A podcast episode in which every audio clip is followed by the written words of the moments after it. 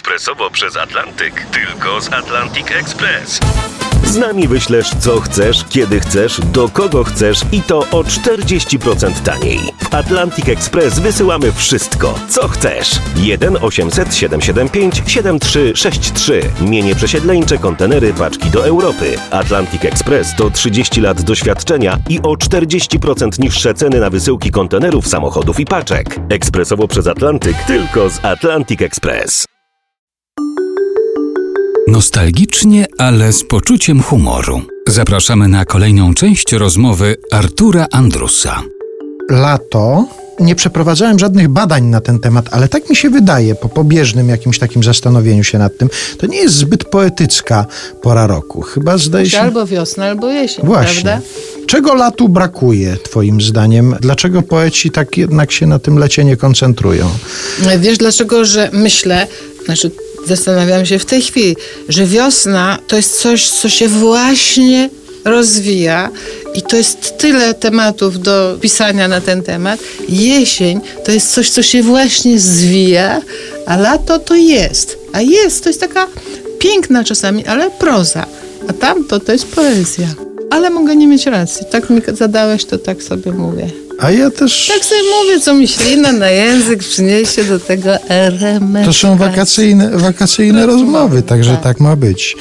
Jeszcze przeczytałem w Twoim życiorysie taki moment z Twojego dzieciństwa, taki obrazek się pojawia w tych wspomnieniach, że bardzo się ucieszyłaś, kiedy tata kupił epidiaskop.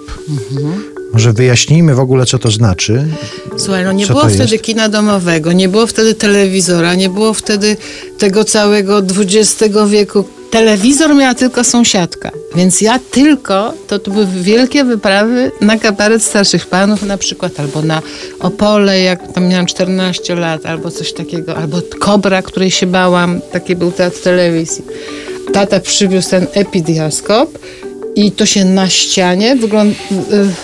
Takie przezrocze były, wiesz, wkręcało się taką kliszę i tam było o pączku, o różnych takich rzeczach i ja pamiętam, że my byliśmy tak szczęśliwi i to były wielkie niedziele w naszym życiu. Ja miałam dwóch braci i te momenty, kiedy oglądaliśmy sobie te filmy, były chwilami wielkiego szczęścia. No i ja bym chciał, żebyśmy przywołali tę chwilę wielkiego szczęścia.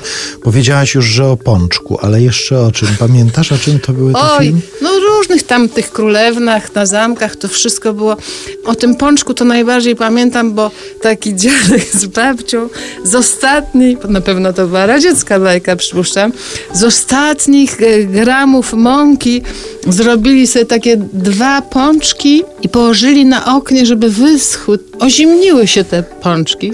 Czyli co, żeby zrobiło? No, żeby, żeby ich takich gorących... Wystudzi- Wystudzi- ostudziły się te pączki, żeby ich takiego gorącnia.